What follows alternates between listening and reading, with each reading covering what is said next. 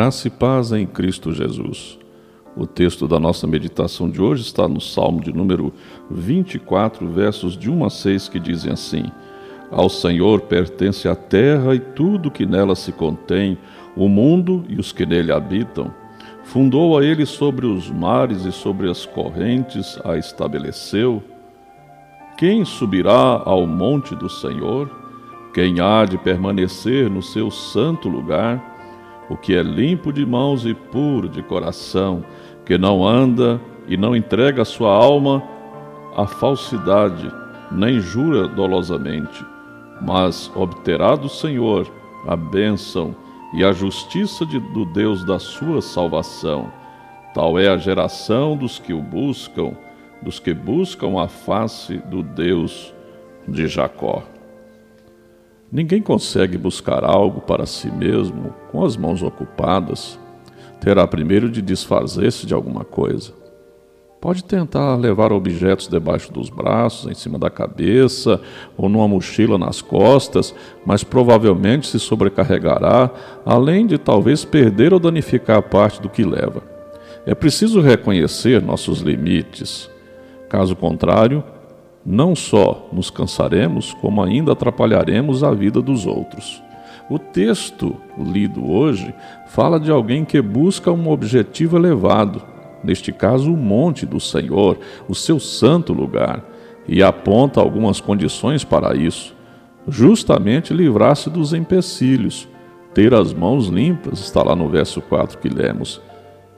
Há necessidade de preparo antes de avançar.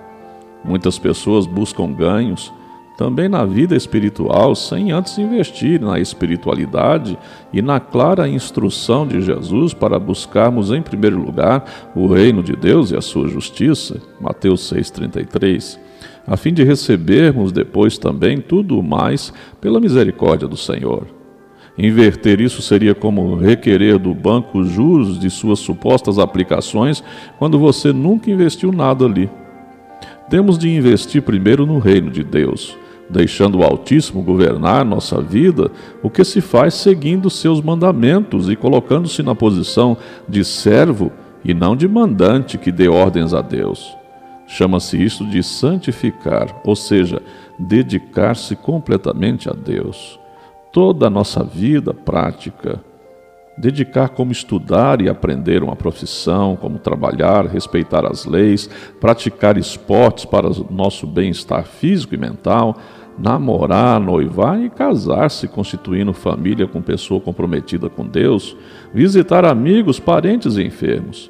Nesse ambiente de santidade, tudo de que necessitamos nos será acrescentado e estaremos a caminho da presença de Deus, de mãos limpas, e sem cargas inúteis e prejudiciais. Deus tem presentes para você.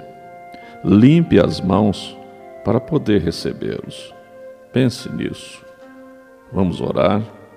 Santíssimo Deus, agradecemos-te, ó Pai, porque o Senhor tem bênçãos e mais bênçãos reservadas para aqueles que verdadeiramente buscam o Senhor. Ó Deus, que nós possamos nos desvencilhar de toda carga pesada e pecaminosa que por vezes vamos acumulando ao longo da nossa vida e da nossa existência. Ajuda-nos, ó Deus, a nos livrarmos dessas cargas, a liberar, ó Deus, as nossas mãos para receber as dádivas que vêm do Senhor, porque elas, elas sim valem a pena. Elas são vida para a nossa vida. Obrigado, Pai. Eu te agradeço em nome de Jesus, o nosso Salvador eterno. Amém.